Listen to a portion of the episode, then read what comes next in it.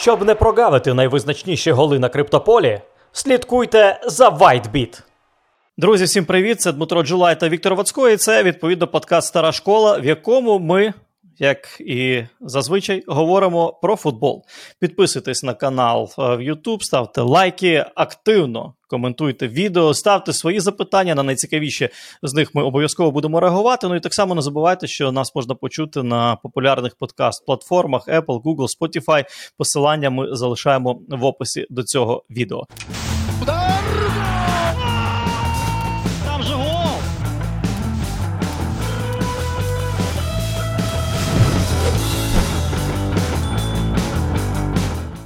Дім, привіт. Е, і відразу я почну з питання. Ніхто із е, українських болівальників футболу не чув, не бачив твоєї думки стосовно результатів жеребкування для нашої збірної України, жеребкування кваліфікації на Євро 2024. Я думаю, що е, вболівальники отримують насолоду протистояння нашої збірної із топовими командами Англією та Італією, також там Північна Македонія. Ну і інша справа, що чи багато нам світить з точки зору перспектив виходу на євро. Що думаєш? Привіт. Не знаю, мені сподобалося. Мені сподобалося жеребкування, ба більше. Коли Клінсман якраз почав шукати команду для цієї групи, я дружині сказав: іди подивися, зараз він Україну витягне. Тому що у нас якось завжди так складається. До жеребкування є два табори. Хтось розказує, що немає значення, з ким грати, треба обігрувати всіх, і це теж, в принципі, правда. А хтось дуже хоче слабеньку групу, і коли ти дивишся на деякі інші групи, то ти можеш починати комусь заздрити. Але з іншого боку, ну, це те, що ми награли. так? Зокрема, у Лізінаті це все впливає на рейтинг, впливає на те, куди ти потрапляєш, і потім впливає на жеребкування на жеребкування кваліфікації чемпіонату світу всі раділи, так, коли витягнули спочатку Шотландію, а потім або Ельс, або Австрію, тому що там були суперники серйозні. А зараз ну, чудові, сильні суперники, чому не спробувати кинути їм виклик. І календар, мені здається, теж нормальний. Перший матч одразу в Англії. Не знаю, чи це буде Лондон Вемблі, ну, думаю, що найповніше так. Але ну, нормальний абсолютно е, жереб для е, тієї ситуації, в якій ми опинилися, звісно, завжди хочеться чогось іншого, але е, сильні суперники, особливо такі, як Італія, Англія, е, зараз Італія, яка на чемпіонат світу не потрапила, Англія з її проблемами перед е, чемпіонатом світу. Саша Дорощук ставить запитання. Дуже цікаво, до речі, дуже цікаво. Вперше чув, як футбольний матч на Мегого коментувала жінка Копенгаген Сіті. Вікторе, що скажете про це?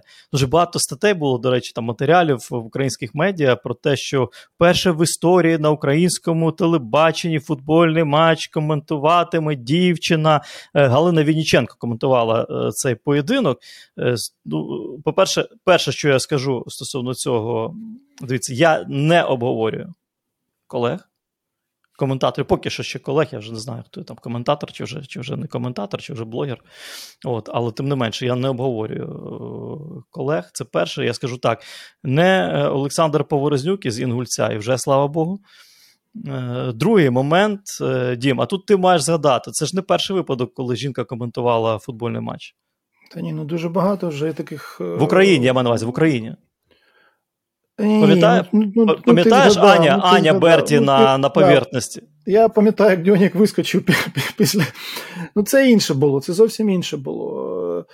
Е, тому тут не варто порівнювати. А у всьому світі ну, достатньо є прикладів. І зараз у Англії жінки коментують. Взагалі для мене це не питання. Стать людини, яка коментує футбольний матч, там чоловічий матч, жіночий. Питання тільки у професіоналізмі, а не у тому, у кого яка стать. Друзі, у Фавбет триває благодійне промо прокачка тачки для ЗСУ. Щоб знищення окупантів відбувалося ще ефективніше, Фавбет витратить частину від прибутку на закупівлю та тюнінг машин для військових. Проект триватиме 4 місяці. За цей час компанія планує закупити та передати 10 авто. Кожна тачка буде прокачана для виконання бойових завдань. Процес ремонту та тюнінгу можете побачити на youtube каналі проекту в стилі легендарного шоу Тачка на прокачку. Взяти участь у благодійному промо можна за посиланням у першому коментарі. На нових гравців, як завжди, чекає вітальний бонус. Усе буде Україна. Слухай, брачу, є задачка. Пацанам із ЗСУ дуже потрібні тачки. Долучайся, брате, досить втикати. З тебе депозит, з нас місія їх прокачати. Тачки для ЗСУ. Граєш ти, а ми робимо ремонт. Декілька деталей та авто летять на фронт. Тачки для ЗСУ.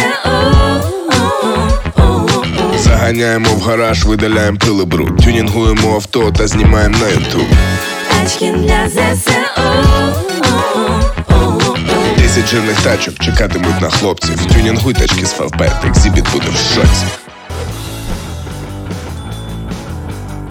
Так, ну насправді я я до чого? Я до того, що був уже досвід на українському телебаченні, щоб жінка коментувала футбольний матч. Е, Анна Берті із Денисом Босенком на поверхності е, коментували матчі італійської серії А. Е, а чого ти скривився? Ні, ну я ж просто це пам'ятаю дуже добре. Я ну, це бачив, по суті, я знаю. Ти призначав, ти призначав? Ні, там інша була історія. А розкажи, що за історія? Uh, ну, оскільки це було на СТБ, і вона працювала на СТБ, там, ну, ледь не Дьоніка перед фактом поставили. А це ніколи не працює саме так. Ти ж розумієш, що, по-перше, має бути якась, ну, як кажуть американці, chemistry, так, оця от в роботі людей. Просто прийти, посадити. І тут знову ж таки немає значення, чоловік е, це чи жінка. Так, насправді е, Дімо зараз говорить про про парний коментар, про таке поняття, як парний коментар. І справді тут немає значення чоловік чи жінка, якщо немає хімії, я перекладаю те, що ти говориш. Якщо немає хімії, якщо немає розуміння, поєднання, це так просто дійсно не працює. Але е, факт залишається фактом. Е, жінка вже коментувала футбол на українському телебаченні. Тому така от історія. Е, Славік 89 запитує, чи викликають у вас інтерес такі турніри, як Ліга Європи та Ліга конференцій? Звичайно, як вони можуть, ну вони іноді цікавіше можуть бути за Лігу Чемпіонів. По-перше, команди, які туди потрапляють, це команди, які ти може, ну те, що прямо не бачив ніколи, але ну, це е, команди з різних країн, команди, які є ну, частиною цього футбольного світу. Ну це все одно, що казати, е, чи ви е, щодня їсте в якусь ну таку нормальну їжу, там ледь не з городу, чи ви постійно ходите до ресторанів? Ну, ну я не знаю, це знаєш, це просто якесь навіть е, дивне ставлення іноді. От Буквально вчора, слухай, от після матчу Реал е, Реал Барса Інтер.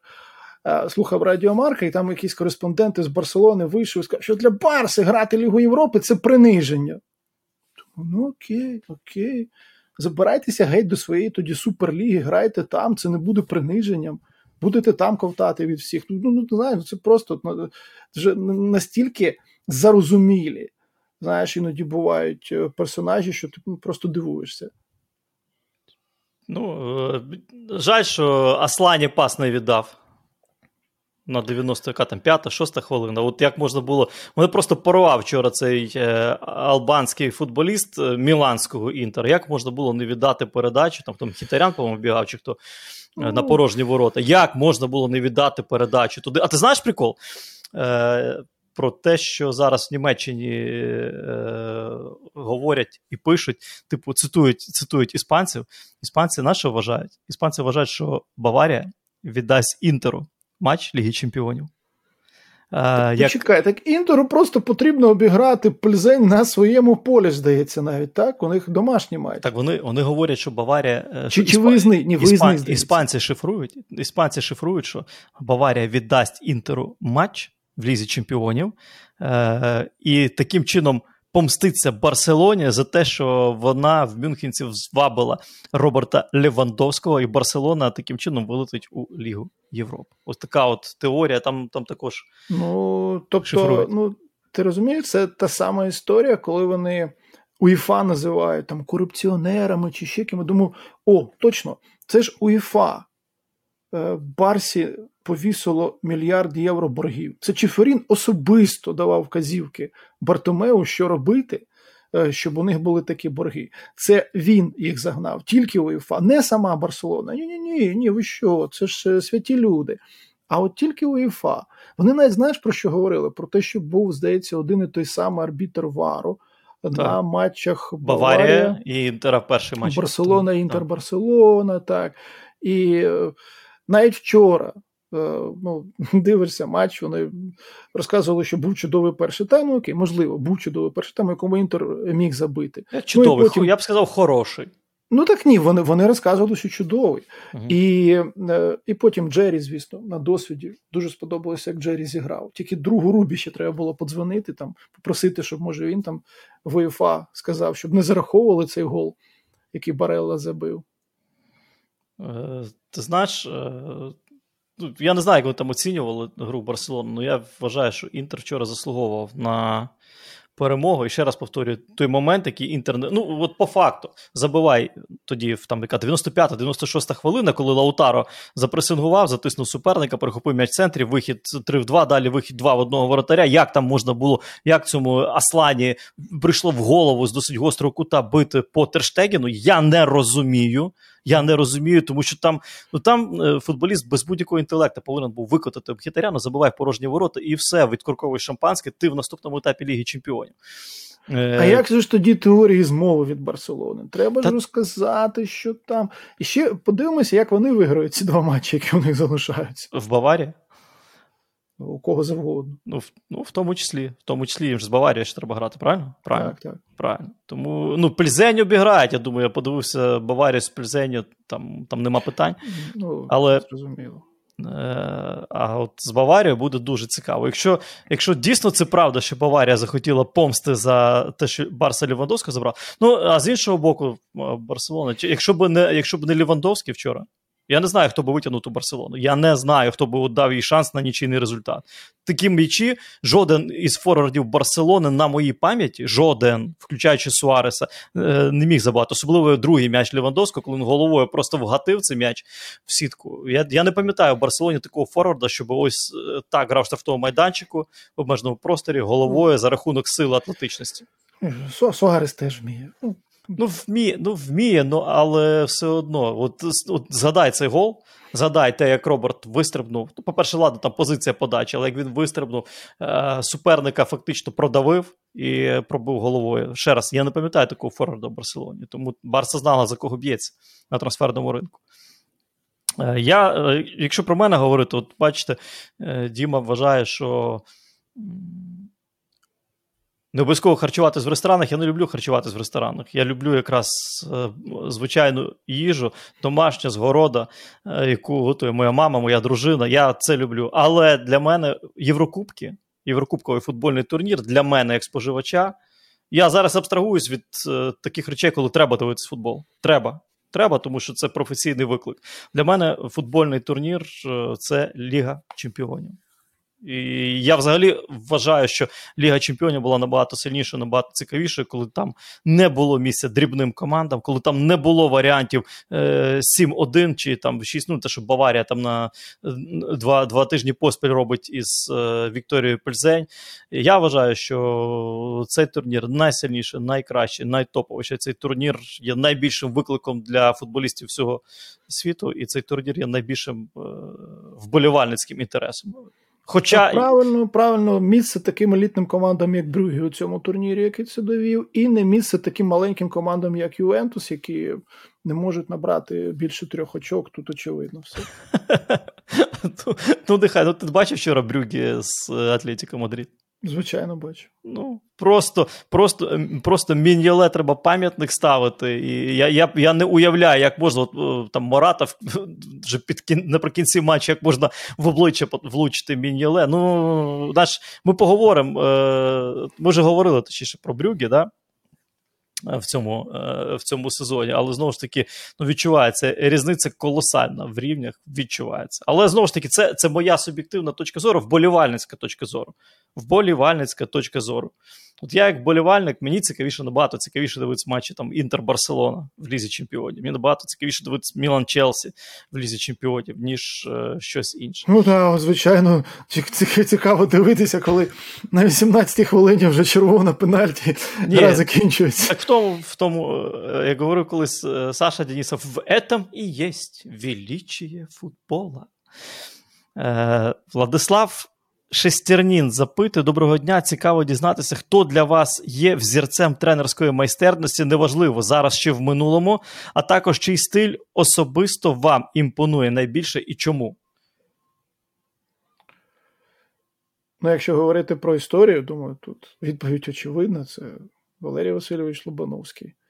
І е, те, що він зробив е, у своїй кар'єрі тренерській, можна багатьох згадувати, зокрема, іноземних тренерів, безумовно, ще тієї епохи, Рінуса Міхелса, і е, Теле Сантану.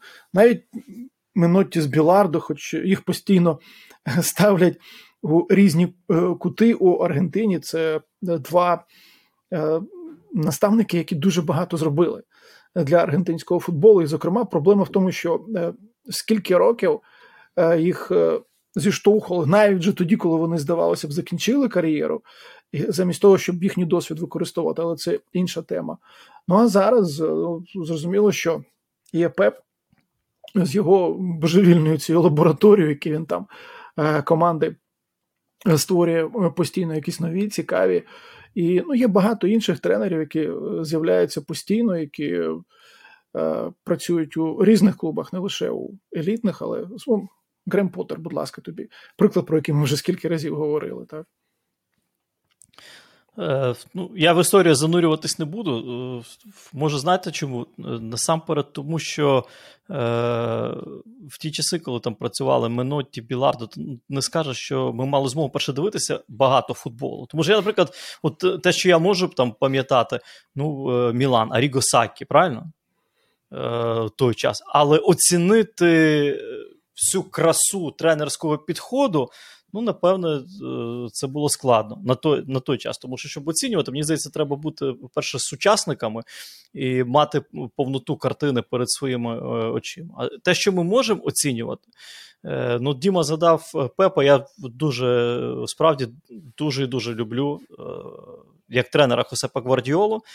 І мені було цікаво, коли тут Барселону очолив. Всі ж тоді говорили, пам'ятаєш, та таку Барселону будь-хто може тренувати, і будь-хто з нею все може вигравати. Але потім він пішов в Баварію, потім він пішов в Манчестер Сіті. Те, що він створив Манчестер Сіті, це заслуговує на велику повагу. Він повністю трансформував команду під свій стиль гри. Так як він Баварію змінив теж під свій стиль гри, тому що е, е, ну, Баварія була Е, зовсім зовсім іншою до приходу Гвардіоли з точки зору футбольної філософії. Але якщо ставити там перше місце, я віддам перевагу Юргену Клопу. Я віддам перевагу Юргену Клопу, тому що він е, не працював е, в топових клубах, як Гвардіола. Він прийшов із скромного Майнца, який е, зумів виводити і тримати в е, першій бундеслізі у Дортмундську Борусю, над якою тоді знущались е, в ті часи ну, практично всі. Борусія там ледь-ледь банкрутства уникнула. Боруся не могла за політикою клубною купувати футболістів дорожче 5 мільйонів євро. Борусія в, в сезон після якого прийшов Юрген Клоп 64 м'ячі, 64 м'ячі пропустила в чемпіонаті, е, і Клоп все це змінив. Його філософія, його підхід дуже Просто любо-дорого було дивитись на цю Борусію.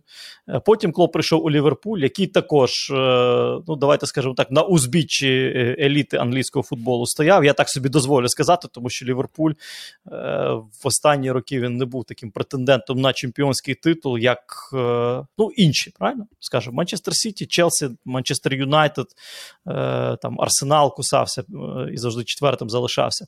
І знову ж таки, Ліверпуль, наскільки Клоп змінив Ліверпуль. Клоп привів його до чемпіонства, Клоп виграв Лігу чемпіонів. І е, чому мені трошки більше імпонує стиль Клопа, мені трошки більше імпонує вертикальний футбол, вертикальніший футбол, я б так сказав. Е, Юргена Клопа це його легендарний контрпресинг і е, вертикальність його футболу.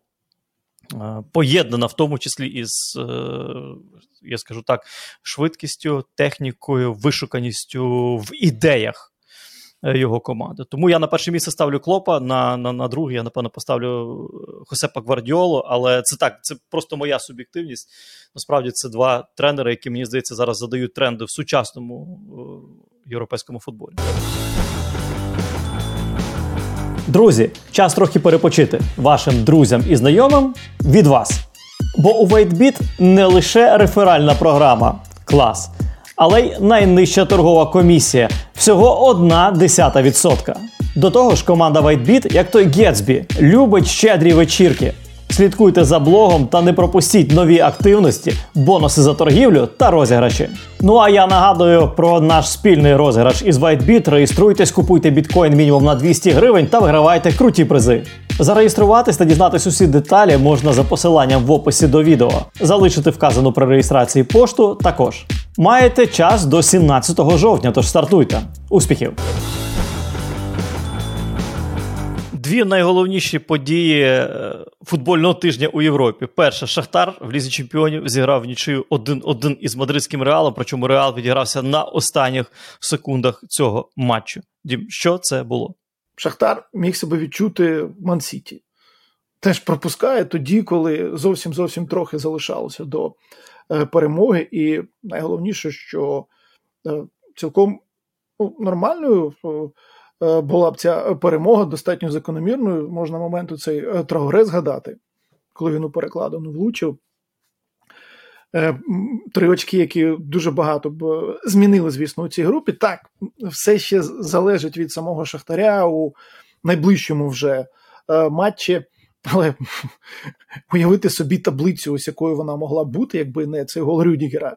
Я думаю, що ну ніхто абсолютно навіть е, е, у керівництві клубу ніде навіть не, не міг подумати про те, що такою таблиця могла бути після чотирьох турів. Ну, насправді е, це дійсно було щось фантастичне, і знаєте, можна говорити про ставлення Реала, з яким він вийшов на цей матч. Е, Говорили ж там перед матчем всі, що Реал буде грати Ель Класіко в неділю, тому зараз потрібна ротація, і це в думках футболістів Реала. Напевне, напевне, я погоджуюсь, що І Реал Ель- вийшов з Азаром у стартовому складі, тобто, по суті, в десятьох. Е, Ну, давай так. Але я погоджуюсь, що Ель Класіко е, на даному відрізку е, сезону для них набагато більш важливе, ніж матч е, четвертого туру групового турніру Ліги Чемпіонів. Тут не суть важливо, що там Шахтар, нехай би там був Ляйпциг, нехай би там був Селтік, все одно. Ось цей матч е, наперед, напередодні або перед Класіко, він, е, звичайно. Ну, не мав такого значення з психологічної точки зору. Це зрозуміло. Але це проблема Реала Мадрид. І Шахтар, все от український Шахтар плюс Ласіна Траоре, який, на мій погляд, випав е, із гри в цьому поєдинку.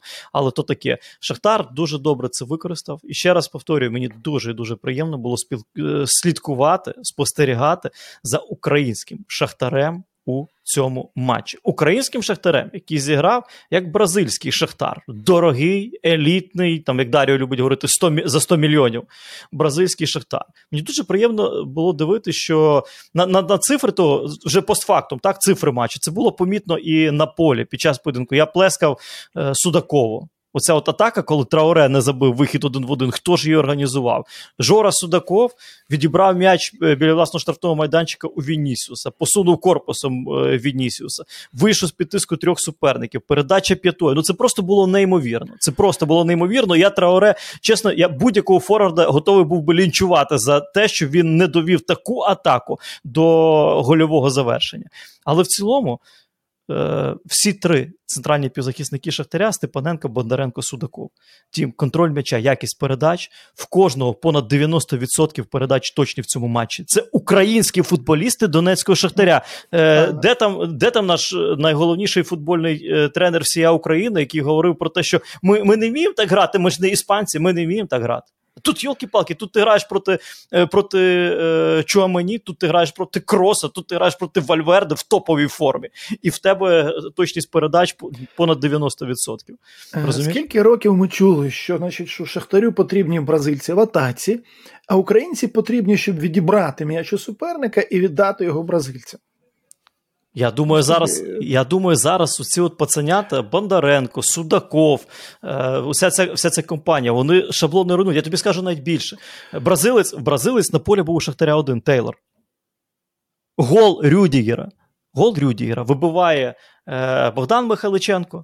Вибиває на фланг. Я вважаю, що також міг би зіграти надійніше Михайличенко з м'ячем, але не в тому суть. Вибиває Тейлор, не зупиняє м'яч. Бразилець не зупиняє м'яч, випускає цей м'яч за межі поля і стоїть плескає, плескає, я так скажу, очима.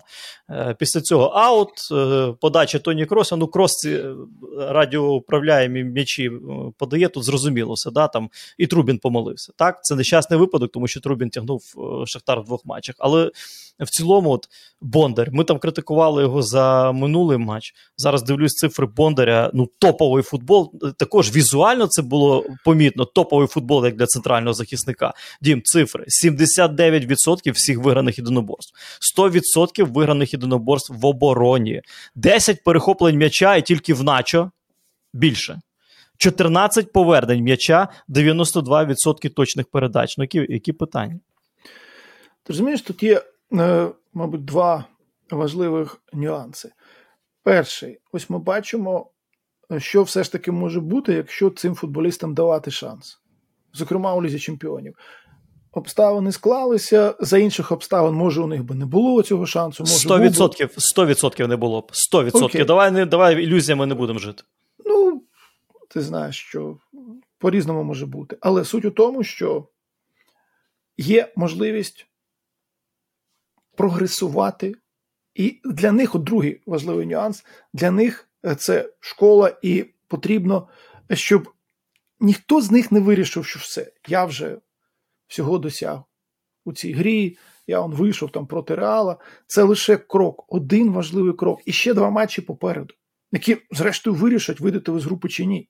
Тому що якщо в наступному турі ти програєш е, з великим рахунком іншому супернику, ну, але все одно е, це надзвичайно важливий досвід, так само, як у Динамо це було.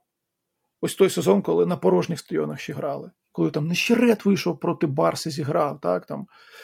І далі все одно, як бачимо, теж на прикладі Динамо і на прикладі Шахтаря, думаю, теж побачимо, залежатиме багато що від кожного конкретного футболіста, від е, клубу теж. Від того, яким буде розвиток, е, завжди це питання, що буде далі. Воно е, будь-якого клубу стосується у Східній Європі. Особливо зараз, от якщо говорити про ситуацію у наших клубах.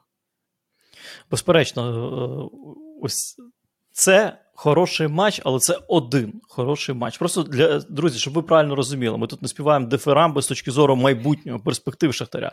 Ці футболісти просто показали, що вони можуть грати в добротний футбол проти мадридського реала. Не там мотивованого, чи ще там щось, чи ще там щось. Але вони показали, що вони можуть грати в добротний футбол. Ми говоримо про окремо взятий матч. І насправді мірилом е, рівня футболістів цього шахтаря певною мірою будуть справді два наступні матчі. Ми зараз говоримо про те, що е, в двох наступних матчах зараз доля Шахтаря в руках Шахтаря. Так, і в двох наступних матчах Шахтар буде битися за одну восьму фіналу е, Ліги Чемпіонів е, або за 9,6, ну там майже 10 мільйонів євро призових. А це дуже важливо, дуже важливо для українського клубу в нинішніх реаліях. 10 мільйонів євро призових, як сказали наші друзі із WhiteBit, це порядка 510 біткоїнів. До речі, Е, наступний матч проти Селтіка. Е, Якщо грають в нічию, із Селтіком вони гарантують же собі весну в Лізі Європи. Однозначно. Так? Я думаю, що. Так, 5 зараз у Шахтаря очок, е, одне у Селтіка. Нічия це 6 і 2, 4 очки різниці. Так, вони собі гарантують нічию е, весну у Лізі Європи. Е, Наступний матч е, лобова гра проти Ерби Ляйпциг. Лобова, там, в принципі, все вирішиться. Якщо ми говоримо про долю путівки в Лізі Чемпіонів. Ну, що ти думаєш, е, можна поборотися? Дивись, наступний матч буде проти Селтіка на виїзді. Селтик двічі програв Лейпцигу і ну, у домашньому матчі знову ж таки там були шанси, можна було забити першими, але е, команда все ж таки так само, як і у грі проти Реала. Е, втомленою оглядала у другому таймі, і, зрештою, суперник забив. Але у них залишається ось цей домашній матч проти е, команди, яку вони цілком могли обіграти у попередньому поєдинку. І зрозуміло, що немає шансів вийти до однієї восьмої фіналу Ліги Чемпіонів у Селтика вже, але матч на своєму полі за підтримки уболівальників вони прагнутимуть будь-що перемогу здобути, бодай одну перемогу. А там, хто знає, може вони ще сподіватимуться е, з Реалом якось нормально зіграти на його полі. Тому е, матч буде надзвичайно складним. І ось тут тут е, повертаємося до того, про що ми говорилось: нове випробування новий суперник, який ну, все одно хотітиме тебе обіграти на своєму стадіоні. Але парадоксальна ситуація полягає в тому, що навіть якщо Селтик обіграє Шахтар, йому потрібно буде зіграти ще вдало із е, мадридським реалом, не програти мадридському реалу, щоб посунути Шахтар на останню сходинку турнірної таблиці. Ну, Але Ні, так, то так, це вже таке, це вже це вже деталі. Насправді Е, ключовий момент полягає, друзі, в тому: за два тури до е, фінішу групового турніру Ліги Чемпіонів Шахтар претендує. Шахтар претендує на Єврокубкову весну. І ця Єврокубкова весна не виглядає зараз нереальною. Ось е, ось така от історія, ось така, така правда е, даної ситуації.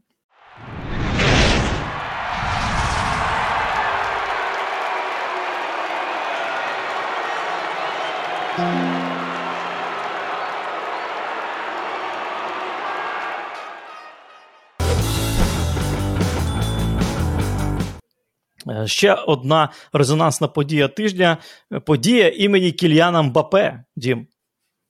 Серйозні інсайдери європейського футболу, в тому числі газета Марка, твоя улюблена, е, ну, говорять, що Мбапе зарубався зі всіми в Парі Сен-Жермен і прагне нещасливий в Парі Сен-Жермен і прагне покинути клуб, щойно підписавши у травні цей резонансний контракт із Парі Сен-Жермен.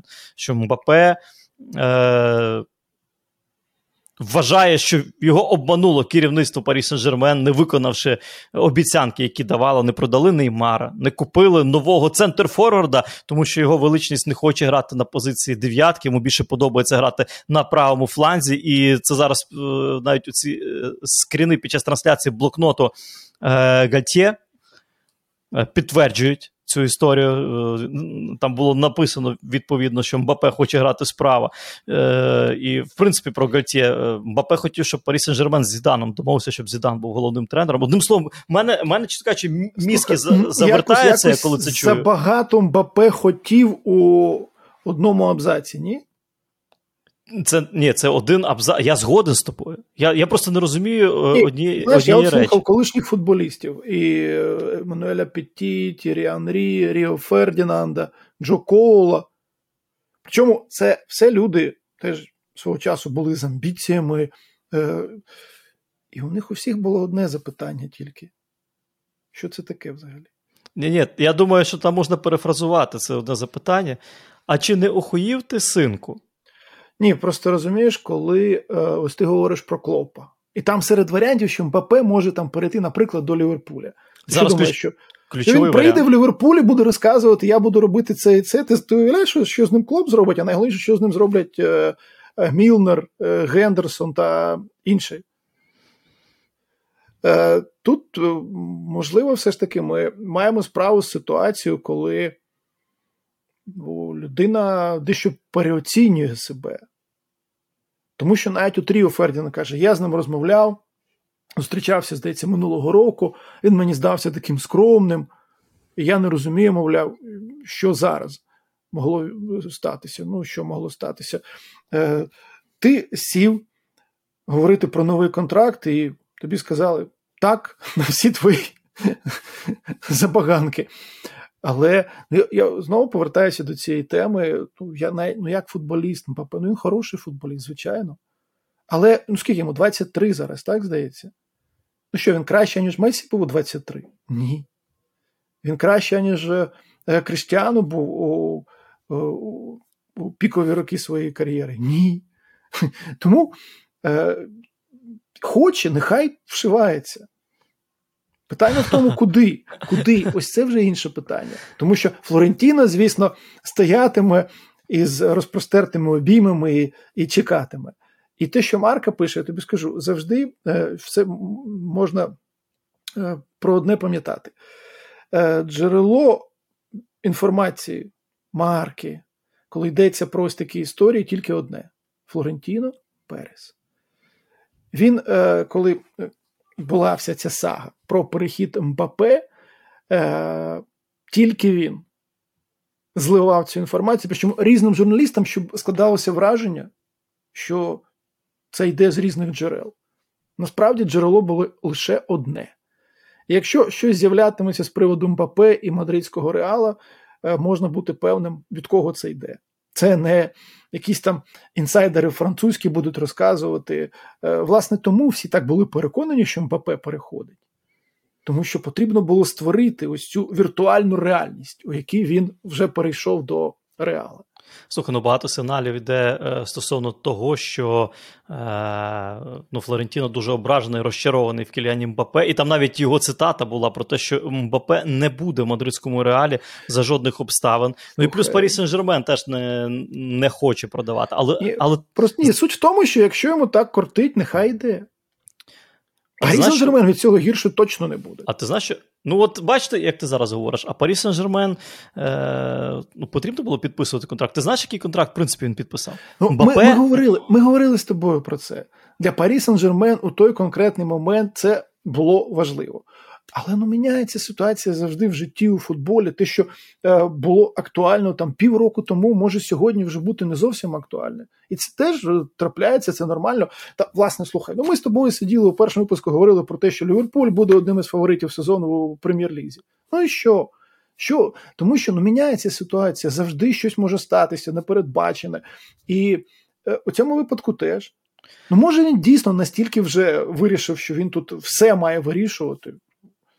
Слухай, ну в мене е, чомусь, я не знаю чому, тверде переконання, і давай, може, скажімо так, інстинктивне відчуття, що ось ця історія із Мбапе тим фактом, що він перепідписав контракт із Парі Сен-Жермен, не не поїхав в Реал, а залишився хлопчик, уродженець Парижа, е, зараз ідол французького футболу, ідол футбольної Франції, залишається в е, паризькому клубі, французькому клубі номер один. Всі ці історії про розмови із президентом Франції Макроном, який є футбольним болівальником, який його переконував. Всі ці цифри, на які я дивлюсь, а пишуть, що вже влітку Парі Сен-Жермен готовий був продати Мбапе. Мбапе е, і називав цифру 400 мільйонів євро за цього футболіста. Є, є цифра, що Мбапе заробляє тільки на футболі, тільки зарплатня Парі Сен-Жермен 110 мільйонів. Е, у Месі 65, у Неймара 55, а у хлопчика 23 роки 110 мільйонів євро. Просто розумієш, в мене є чітке розуміння того, що тут вже не про футбол історія, тут історія про політику і про бізнес. І ця інформація, що мовляв, Парі Сен-Жермен винаймав агентства, е, ну давай скажемо простіше, ботоферми, да, які закидали там е, в. В соцмережах, е, в інтернеті, так, історії із критикою, в тому числі Кільяна Мбапе. Це це теж ну, я десь і схиляюсь, щоб повірити всю цю ситуацію. От от в чому запитання. І тут питання ключове: чи, чи настільки ця гра вартувала свічок? Щоб зараз ми е, усі ці історії переживали. Звичайно, вони цікаві. Звичайно, ну, вони... Я, я не знаю, я взагалі я нічого цікавого в цьому не бачив. Мені навіть сподобалося, як Джек Гамфрі сказав на BT Sport, коли вони з Фердінандом Таколом про це говорили. Він такий: ви знаєте, ми це обговорюємо, але ми навіть не знаємо, чи це справді сталося. Тому що хтось комусь сказав, хтось щось написав, але ну, не було якогось виступу офіційного заяви Мбапе або його агентів, або ще когось, які б сказали, там це брехня. Або так ось було е, це і це. Відзначили принаймні, що після матчу з Бенфікою він е, навіть не аплодував уболівальникам. Одразу він і Неймар. Одразу пішли е, до роздягальні. Слухай, ну заруба з Неймаром була, бійки були. Тобто є є якісь сигнали, які говорять про те, що він там нещасливий. Та, ну, у Манчестер Юнайтед люди не говорили взагалі роками е, за межами поля і ні, виходили ні, на поле і грали. Ні, і... ні, то були то були ті часи, коли Рой, Ройкінщина, коли був, коли були. Так, а коли а, були чим відрізняються часи для того, щоб вигравати, ти все одно маєш бути частиною сильної команди і колективу. Там просто там було більше харизму, там було більше характеру. Зараз я коли о, читаю о, про те, що правильно, я правильно. читаю, Харизма, що характер це дуже важливі слова. Я читаю про те, що там десь побились Мбапе і Неймар. Я боюсь тільки про за одне. Знаєш за що? Щоб обличчя один одному не не, не роздряпали е, нігтями. Розумієш, я коли про такі речі читаю. От от, от цього я боюся. Мені дуже цікаво в цій історії, хто, по-перше, заплатить за Мбапе 400 мільйонів євро, і хто дасть Мбапе зарплатню в 110 е, мільйонів на рік. Дуже цікаво, і це буде не Ліверпуль. Це я я чомусь впевнений, що це буде не Ліверпуль. Чи може якщо, Ліверпуль? Ні, якщо Ньюкасл вирішить ці свої проблеми. Ну, як проблеми? проблеми.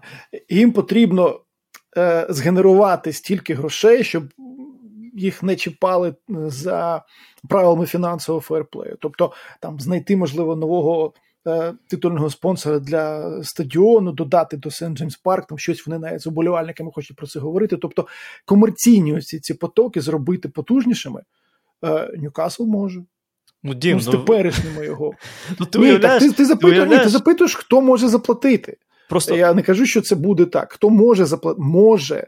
А таких клубів дуже мало зараз, які ну, можуть заплатити. Але, але ж це має це має бути клуб, який не тільки може заплатити, а може е, е, задовольнити його амбіції з футбольної точки зору. Ну який Ньюкасл, е, він що ну. на, накупить футболістів, він там може тільки одну його амбіцію задовольнити: не купити Неймара.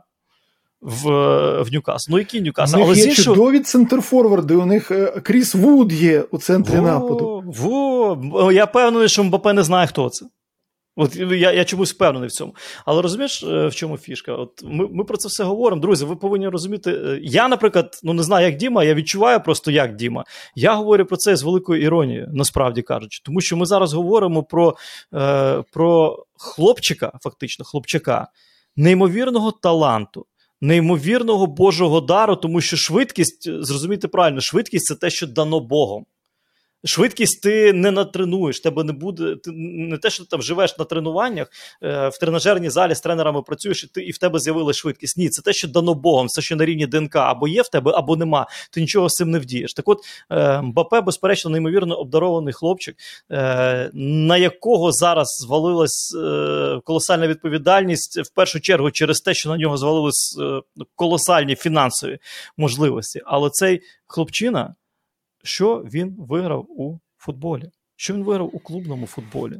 Ні, ну він виграв чемпіонат світу. Він Це виграв, тобі він всі виграв, скажуть, що правильно. ще у 19 років чи правильно, ко, правильно. Він був він чемпіоном виграв, Франції Діма, у складі Монако, Діма, коли це теж правильно. команда. Коли він не заробляв 110 мільйонів євро на рік. От в чому питання. Коли він не, розповідав ні в збірній Франції, ні в Монако, кому, кому, кого, як і куди ставити, де він хоче грати, на якій позиції. Мбапе в Монако грав лівим вінгером. І все, тому що Радамель Фалькао тоді грав на позиції центрального форварда, так якщо ми згадуємо.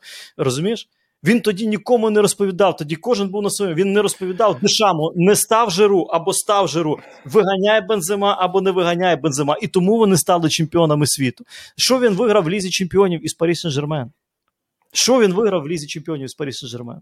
Ну, ти розумієш, е, ще раз, йде час, міняються обставини, і люди теж міняються.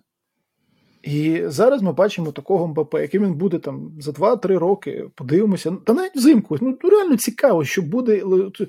Мені, мені ця історія, ну, хоч якось, хоч чимось е- корисна може бути, це подивитися, чи знайдеться хтось, хто захоче його взяти. Ну, наприклад, взимку, якщо це дійсно буде взимку, тому що ми е, ще не можемо навіть бути впевнені, що саме так, ось узимку він там кудись піде або наступного літа. Це я, чесно кажучи, е, хочу е, сподіватися і вірити тільки в одне, що вони там всі потиснуть один одному руки, і Мбапе, е, хтось йому дасть там цей от, підзатильник правильний. І ще раз надумать його, синку. Ти граєш в одній команді із Месі і Неймаром. Футболісти, які входять до категорії найвеличніших гравців е, сучасного футболу. Грай, вчись, набирайся досвіду. Месі в 23 роки він не розповідав, хто повинен де грати, е, а просто робив свою справу. Він пізніше почав він, це робити. Ні, він пізніше він пізніше почав, але мені здається, тоді він вже мав право е, певною мірою починати це робити. А з іншого боку, знаєш, якщо клуб чітко розмежує історію. Ти давай виконуй, ти отримуєш зарплатню, виконуй свою роботу на футбольному полі. А ми тут уже самі розберемося, хто у нас буде тренером, за якою схемою ми будемо грати, які футболісти будуть грати поруч із тобою. Наше завдання виграти, виграти лігу чемпіонів. Ти знаєш, я так от подумав, якщо. Е... Дійсно правда, що Месі вплинув на те, що перестало викликати до збірної Рікельми. Це вкладається ще до 23 років, бо він 87-го, і це був 2000 дев'ятий, ну, перед чемпіонатом світу у Південній Африці. Так що хто знає. Е, але знаєш чому парадокс? Парадокс в тому, е, що Якщо це дійсно правда, якщо Месі він розпов... це робив тихіше просто. Ні, він це робив. Так тоді, тоді, в принципі, все робилось тихіше. Це зараз нас е, кожен в кого є смартфон, це вже мас-медіа. Але е, розумієш, чому парадокс? Парадокс в тому, що, чого тоді досягала збірна Аргентини. Ні, так почекай.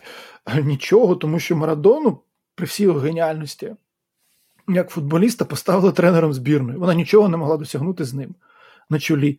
Е, збірної. Це був символ такий, все. Але команда була жахливою, і е, у Мексики вони виграли там. Чисто офсайт не помітили, коли вони перші забивали одні восьмі. А німці просто їх знищили у чвертьфіналі. Тому що ну, там навіть питань не було. Просто е, до цього до чого вся ця історія? До того, що ще раз кожен повинен займатися своїми справами. І Мбапе, якщо він сконцентрується, і коли він сконцентрується на футболі, він принесе набагато більше користі і собі, в першу чергу, і Парі Сен-Жермен своєму клубу, тому що в нього ж недовічний контракт із Парі Сен-Жермен. І е, от мені здається, що Мбапе ці розмови насамперед не потрібні. Я читав до 24-го року. Є дані, що до 24-го року в нього контракт, це лише ну, вже менше двох років. Хтось пише, що до 25-го, але, по-моєму, 24-го він е, може покидати команду, це потрібно з'ясовувати. Е, звичайно ж, і оця історія довкола Мбапе, вона дуже серйозно шкодить його іміджу насамперед, тому що наступно, наступний його роботодавець дуже серйозно задумується, потрібно нам брати цю примадонну, яка руйнує ситуацію в команді і не допомагає виграти жодних трофеїв. Чи все-таки може краще когось скромнішого, спокійнішого, але більш лояльного? Наступні два запитання від е, нашого глядача Джеймс Джойс. Від нього два запитання. Е, цікаво почути вашу думку про кризу Ліверпуля, адже справа не лише в травмах, ніби якась магія закінчилась. Тренд, е, Ван Дейк е, та фактично всі, крім Алісона, здали. Гендерсон просто жахливий. Це кінець циклу команди і потрібно нових кадрів. Чи це лише криза тривалістю у місяць чи два? Перша частина питання. Е, Друга частина запитання. Е, звісно, пояснення на зразок того, що цикл клопа у 7 років на робочому місці закінчено, не менш абсурдні за вказівку на травми. Тут щось інше. От допоможіть. Що ж це інше? Влітку Пеп, той що Ліндерс, помічник клопа, видав книгу під назвою Intensity, в якій філософія Ліверпуля якраз зводиться до інтенсивності у всіх стадіях та лініях гри. Однак ці самі інтенсив, та сама інтенсивність кудись поділась. Хто винен і що робити? Думаєте, один-два трансфери у півзахист щось змінять, чи потрібні глобальніші зміни? Це справді е, дуже е, серйозна тема. Дуже багато, до речі, є матеріалів якраз про це у самій Англії. І про ці сім років згадував, хоч там ну, обставини зовсім інші. Що Майнці були, що у е, Дортмунді. І ну, сам Клоп сказав: ми втратили ідентичність після поразки у Неаполі. Зокрема, це було так. І є, наприклад, матчі там проти Борнмута 9-0, потім 7-1 е, у Лізі Чемпіонів у Глазго. Е, але загальне враження от саме таке. Так? Це ось ти казав, що тобі подобається клоп, тому, тому, тому. Ось це не команда Клопа, не Ліверпуль Клопа. І е, знаєш, був дуже великий такий текст на сайті Атлетик про медичний департамент Ліверпуля. починають читати, то знаєш, от коли ми говоримо про команду футбольну, про амбіції всередині цієї команди, виявляється, що там теж може бути все. І там можуть бути ті, хто хоче мати більший вплив, е, хто хоче, щоб його поради е, були важливішими для е, тренера. Зокрема, навіть там є така версія, що, мовляв, не варто було їздити там бозна куди під час підготовки до сезону, от саме цього літа. Ну, з іншого боку, їздили раніше, їздили інші команди, які інакше виглядають. Тобто воно якось докупи все складається. Звідки воно все йде? Ось це найголовніше питання. Інтенсивність, тому що дивись, все ж таки, от ми знову, мабуть, про це маємо сказати. У минулому сезоні Ліверпуль боровся за чотири трофеї. я думаю, що навіть якщо подивитися, мені навіть цікаво, знаєш, що треба було зробити це раніше. Е, у Ліца до Наріві свого часу теж був сезон, коли вони ну, абсолютно серйозно зазіхнули на чотири трофеї. І звісно, що е, не виграли чотири. Питання в тому, яким був наступний сезон. Як це виснажує ось ця інтенсивність, зокрема? Е, тому е, тут може справді, знаєш, знову ж таки накладається ще те, що пішов спортивний директор, який багато років е, чудово працював на трансферному ринку, знаходив футболістів, і саме ось у цей момент він йде. Коли здавалося, може, дійсно варто було б подумати про те, щоб знайти ще півзахисників. Але ну, також, коли дивишся на цей список травмованих, ну він він, він вражає. Просто колись у позаминулому сезоні, після чемпіонського сезону, це переважно були захисники. Зараз це здебільшого футболісти середньої лінії. А ті, хто на поле виходять, е, навіть е, одна з версій, що отмовляв Мане, його теж не вистачає. Хоча з іншого боку, у Мане там своя історія у Мюнхені, і е, е, він не так, щоб забиває прямо у кожному матчі по два, по три. Тобто дуже багато нюансів, які ось докупи складаються, але при цьому ти все одно е, навряд чи можеш е, іззовні е, сказати ось тому і тому. Тільки люди, які там безпосередньо перебувають, мабуть, можуть це зробити, та й іноді здається, що й вони ще не можуть чітко визначити, бо якби визначили, то може вже були б якісь рішення. Бачиш, він тактично намагається щось міняти. Там 4-2-3-1 зіграли, зокрема, проти Арсенала. І, ну, до речі, нормальний був матч ну, для Ліверпуля. Так, звісно, все одно помилялися, але е, ну, навряд чи обов'язково е, повинні були його програвати, так скажемо. Ну, він дійсно багато тактично зараз е, перебудов робить. 4-3-3, 4-2-3-1, 4-4-2. З Рейнджерс, хоча така дуже, я б сказав, своєрідна 4-4-2, е, не не, не, не класична. Давайте так, щоб просто не занурюватись, час на це не витрачати. Але знову ж таки, ну, е, ну правильно, правильний акцент зроблено в тому числі на формі футболістів. Тому що грає Трент Олександр Арнольд. Його там два роки тому називали три роки найкращим правим захисником в європейському футболі. Ти подивись, скільки зараз помилок у нього. Ти подивись, е, ну, які... я такого слабкого сезону в Ліверпулі Ван Дайка не пригадаю. Е, наскільки слабкі зараз Фабіньо, і ми говоримо про футболістів, які там той же той же Ван Дайк, той же Фабіньо, це частина е, хребта, частина скелету команди. Правильно, ті, хто власне визначають цю інтенсивність, йшлося теж про те, що от, мовляв, Клоп легко перейшов на 4-3-3, коли у нього з'явився Мане і від цього відштовхується, коли говорять, що мене не вистачає. Так, але ми говорили про те, що Діас прийшов. Діас е, може багато що зробити, але помилки, наприклад, е, Трента або е, Вандейка. Іноді все це починається значно раніше. Навіть у матчі проти Арсеналу там говорять: у пройшов цей так Едегор, по-перше, як віддав. А по-друге, як розвивалася атака Арсенала, коли Едегор віддавав цей м'яч на Мартінеля, він повз Трента його пустив, так, але чи тільки Трент е, мав би зупиняти цю атаку? А, ну, Так, безперечно, просто такі, от, такий збіг обставин. Е, мені здається, що справді е, відсутність Мане, е, вона грає свою роль. Знаєш чому? Вона грає свою роль в тому, що Мане, як мінімум, е, ідеально знав тренерські вимоги, маневр попереду. Е, здавалося, що той же прийде е, Нуніс, він збагатить команду, тому що команда отримує високого форварда. Ми про це говорили на старті сезону. Але ми бачимо, що ну, поки що не все так просто. І зараз, навпаки, Бобі Ферміно розквітнув. От зараз у цей от прям період. Ну, Дарвін. Е, собі насамперед своїм підклав, коли отримав цю червону картку, червону картку. і сидів три матчі відпочивав. Так, безперечно, але все одно, от, наскільки е, Голланд органічно адаптувався в гру Манчестер Сіті, настільки зараз, мені здається, Нунісу тієї органічності в Ліверпулі не вистачає. Це процес. Я впевнений, що е, це ті, це частина процесу. Так. Коли команді бракує цієї органічності, то новий футболіст ну, тим більше е, почуватиметься не е, надто комфортно, хоч теж він от забив арсеналу. Нормально зіграв саме у тому. Забив і Рейнджерс, і Рейнджерс забив, там всі правда забували. І, ну, це, це ми ж про серйозних суперників так, говоримо. Так, зараз дуже цікаво, е, зараз буде дуже показовий момент матчі з Мансіті. Це також показовий момент, це також важливий момент, психологічно важливий. Хоча Клоп уже говорить, що Ліверпуль не в чемпіонській боротьбі.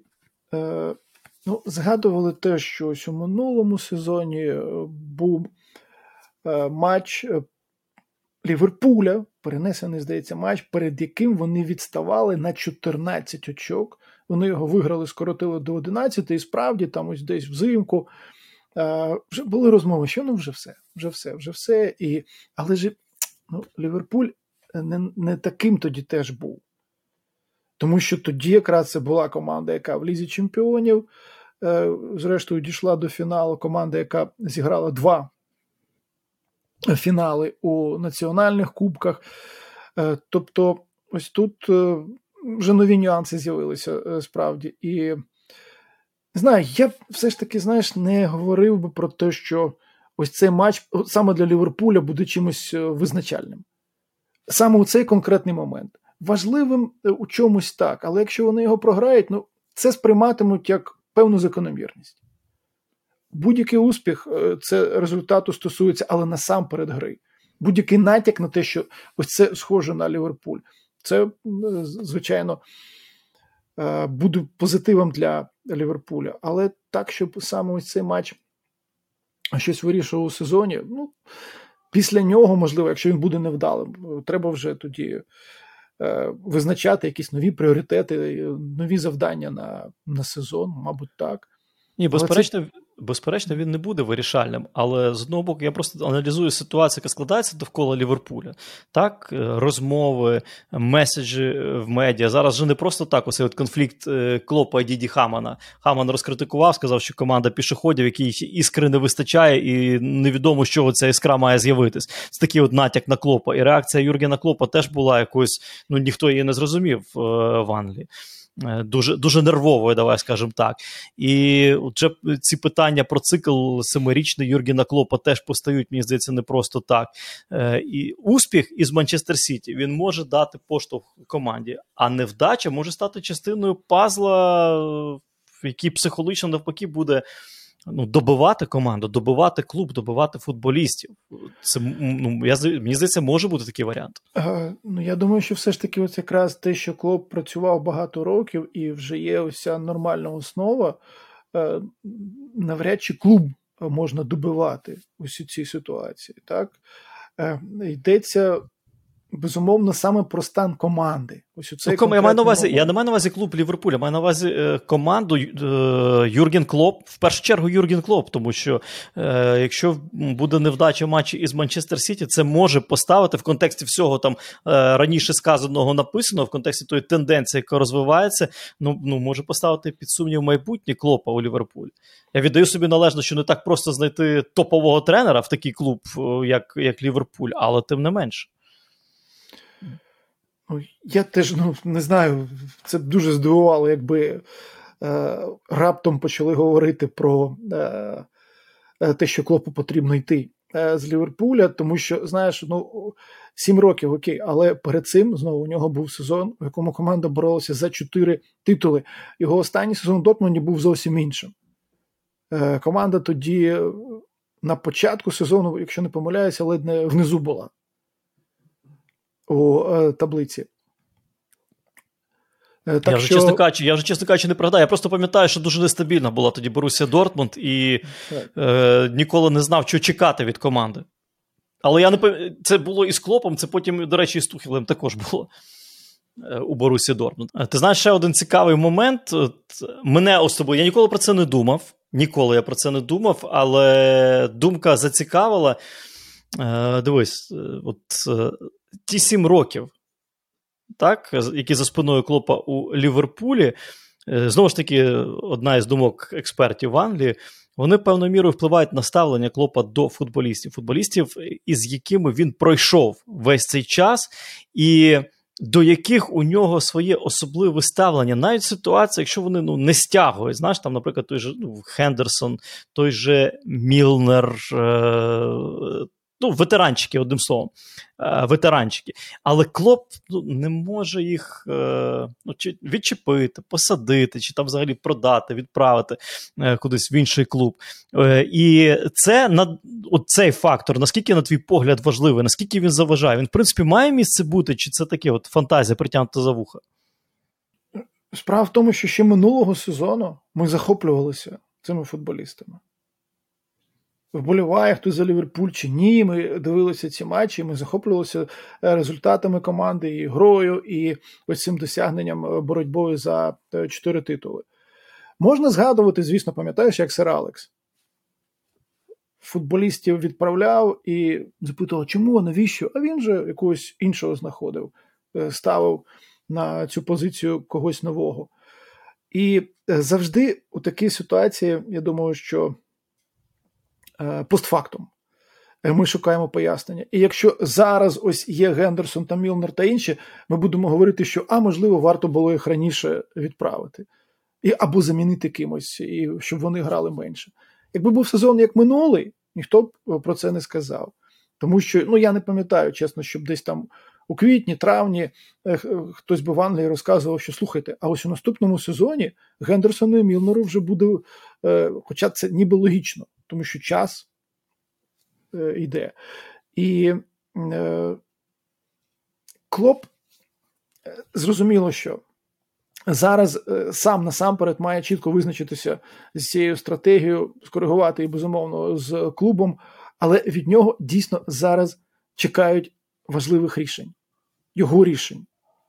Рішень, які б дозволяли йому е, ну, команду перезавантажити, освіжити, як завгодно це можна називати. Але потрібно, щоб були очевидні якісь результати, щоб це можна було на полі помітити. Результати маю на увазі не конкретні, може, навіть рахунки матчів, так? а щоб ми знову побачили ось цю команду Клопа, е, е, команду, яку там, ти любиш і е, яку полюбив ще відтоді, як мабуть, у Німеччині тренував. Так, насправді, е, звичайно, зрозуміло, що ситуація потребує втручання у цю ситуацію. Мені здається, цей от матч проти Манчестер Сіті він не вирішальний, ні, він не фінальний, але, на мій погляд, він буде певною мірою маркерним. І мені здається, що зараз Ліверпулю, до речі, дуже і дуже на користь може піти такий, такий фактор, як чемпіонат світу в Катарі оця от пауза пов'язана з цим фактором, вона може піти на користь Ліверпулю. Хоча з іншого боку, от е, теж сказав і зараз задумаюсь, а ми знаємо, як цей е, чемпіонат світу в Катарі посеред сезону вплине далі на сезон, на той же Ліверпуль, на інші клуби. Ми не знаємо, ми ніколи з таким не зіштовхувалися. Нас нема ні в кого нема такого досвіду, тому що це безпрецедентний випадок взагалі в е, футбольній історії. Тому е, однозначно можна констатувати, напевно, все-таки, що зараз Ліверпуль, ну, знову ж таки, це цитата Клопа, не боєць за чемпіонство в Англії, а Ліга Чемпіонів. Та подивимось. Ліга Чемпіонів це теж титул, це теж трофей, е, вагомий, впливовий, важливий. Подивимось. Знову ж таки, дуже важливо, щоб відновились травмовані, дуже важливо, щоб добрали форму ті, хто випав із цієї форми. І мені здається, що в будь-якому випадку кадрово, навіть попри те, що говорять посилювати центр поля там і так далі, тому подібне.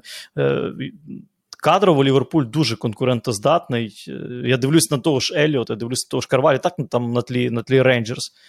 Ну, на мій, на мій смак, на мій погляд, дуже добротні футболісти. Молоді ще, зеленуваті, але дуже добротні і їм є в кого вчитись. Вони принаймні не розповідають, кого склад ставити і кого купувати. Тому я вважаю, що дуже цікаво стежити за цим от процесом, за за, за цією ситуацією, в яку зараз потрапив Ліверпуль. Е, питання від е, Кості Злепка. Е, ваша думка, чому такий слабкий Ювентус цього сезону?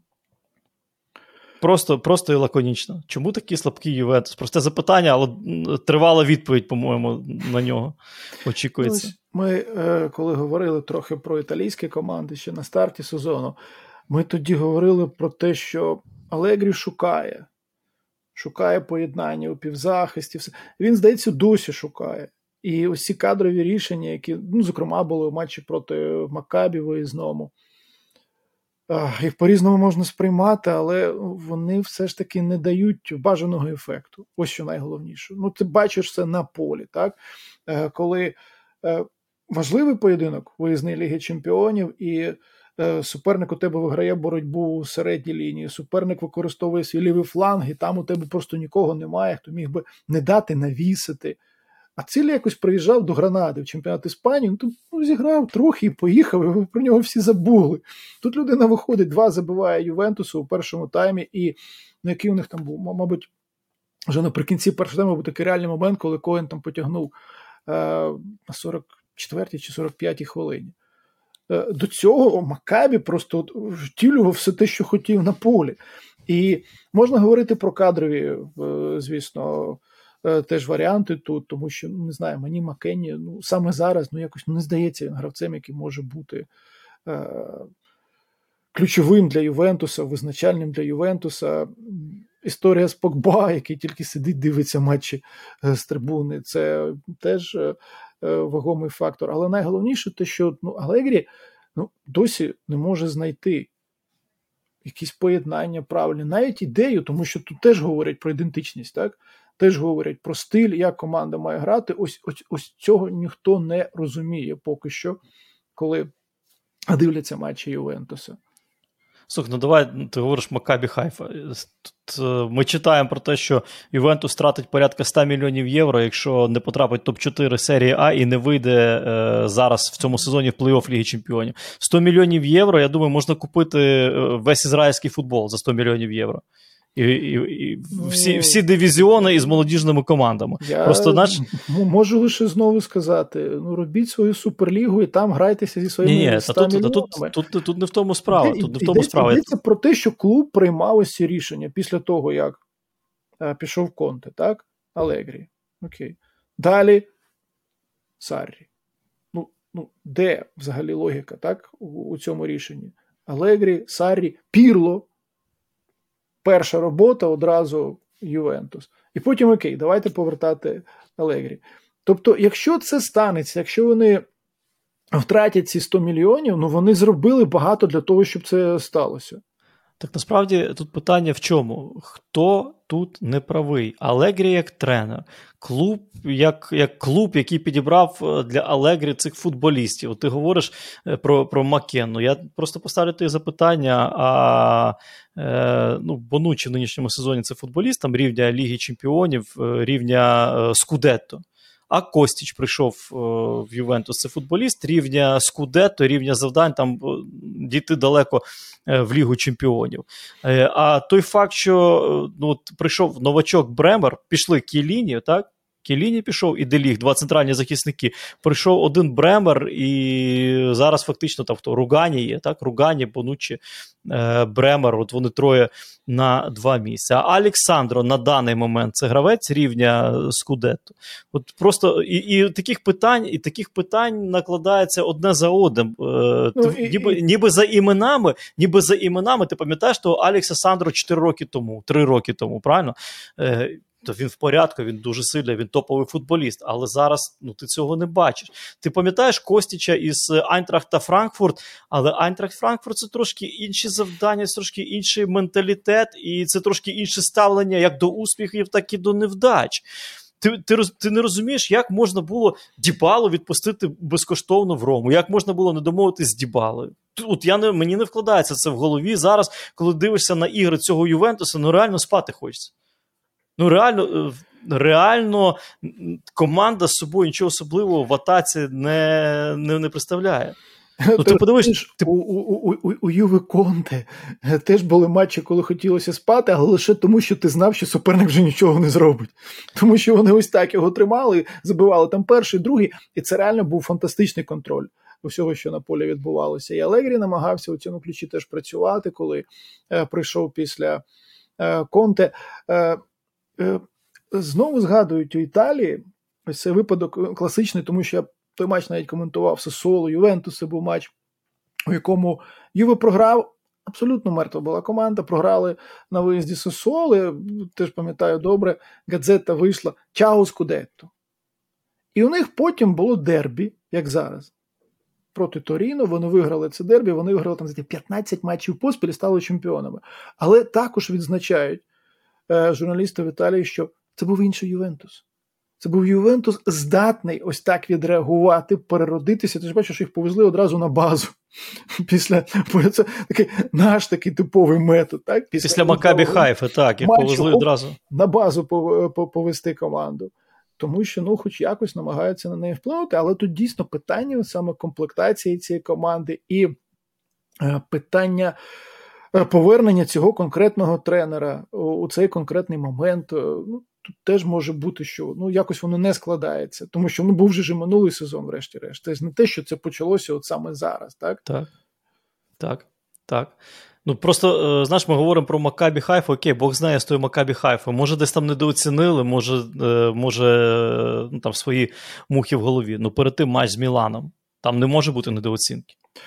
Е, Ну, дивись, у першому таймі у матчі з Міланом. Е, все ж ну, не скажу, що Юве значно гірше виглядав. Так, там не було якоїсь переваги вагомої, що однієї команди, що іншої. Кожна намагалася е, щось своє зробити. Ось цей м'яч, який Томорі забив е, наприкінці першого тайму.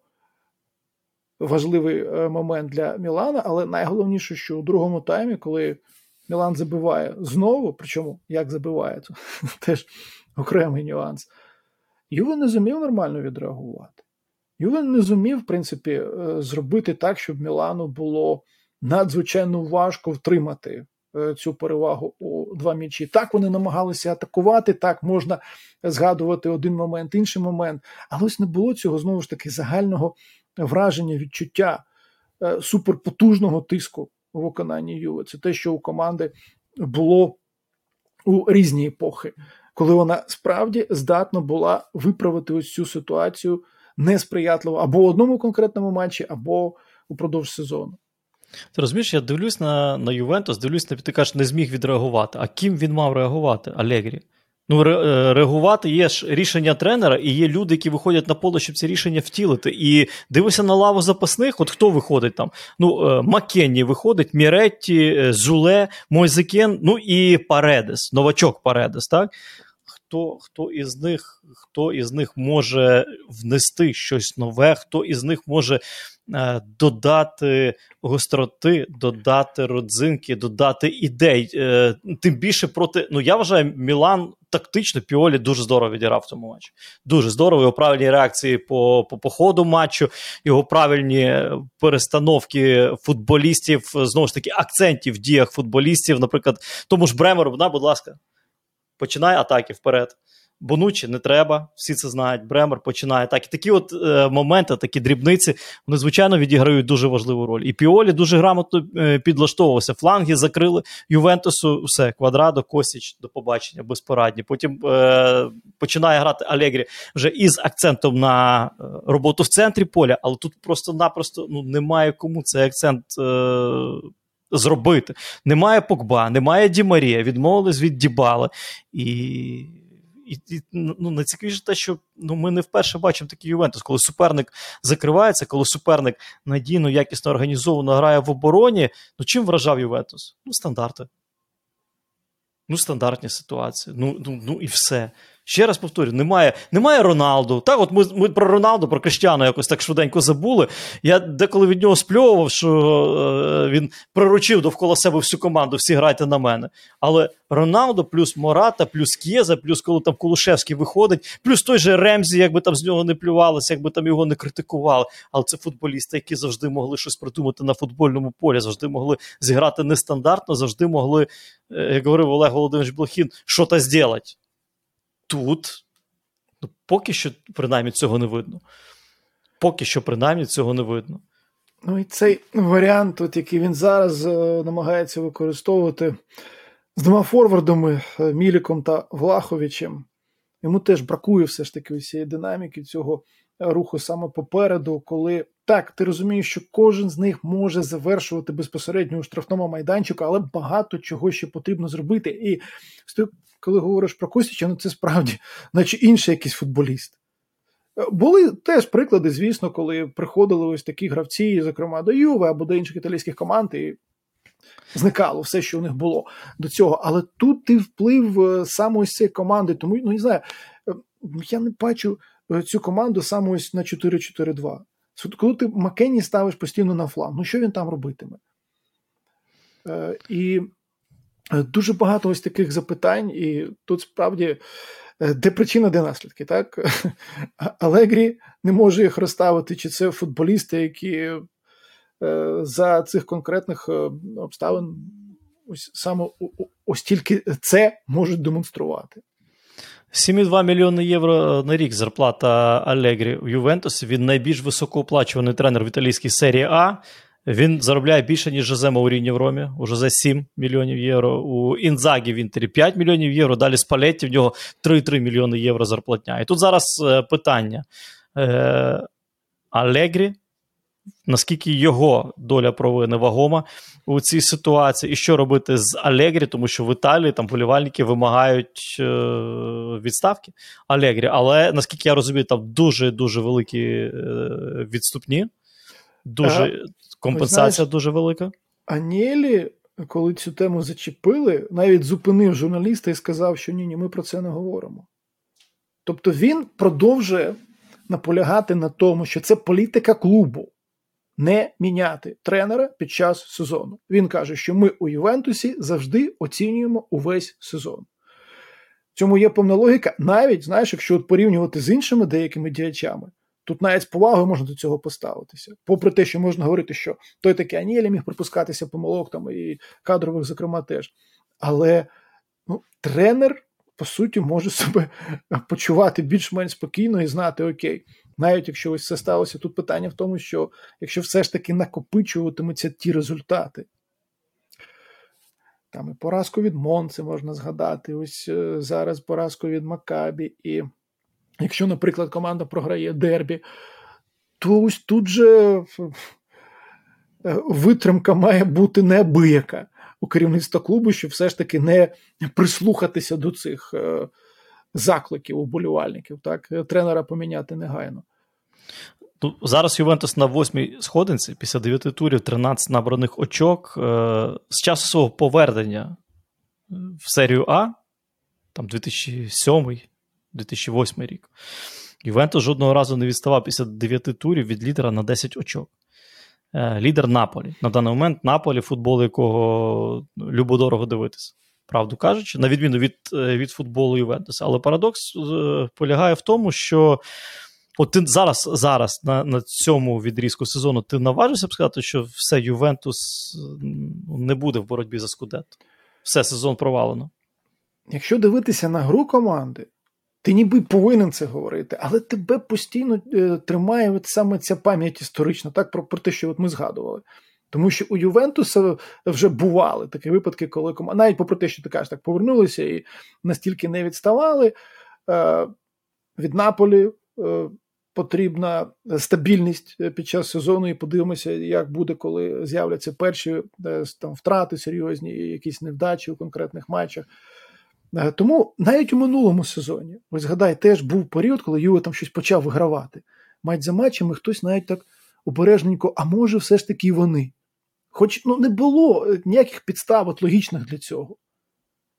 Але це статус Ювентуса такий в Італії, що завжди все одно на нього озиратимуться, де б він там не був. Так, безперечно, і знову ж таки, кадрово не варто недооцінювати Ювентуси однозначно. Я просто дивився там на середню лінію, дивився на атаку, е- на імена. Ну, просто судіть самі: Локателлі, Погба, Паредес, Рабьо це слабкі футболісти. Тож Міретті молодий. Це слабкі футболісти. Навіть е, дивимось на на склад конкурентів, на підбір футболістів у конкурентів, якщо ми знову ж таки говоримо про боротьбу за Скудетто.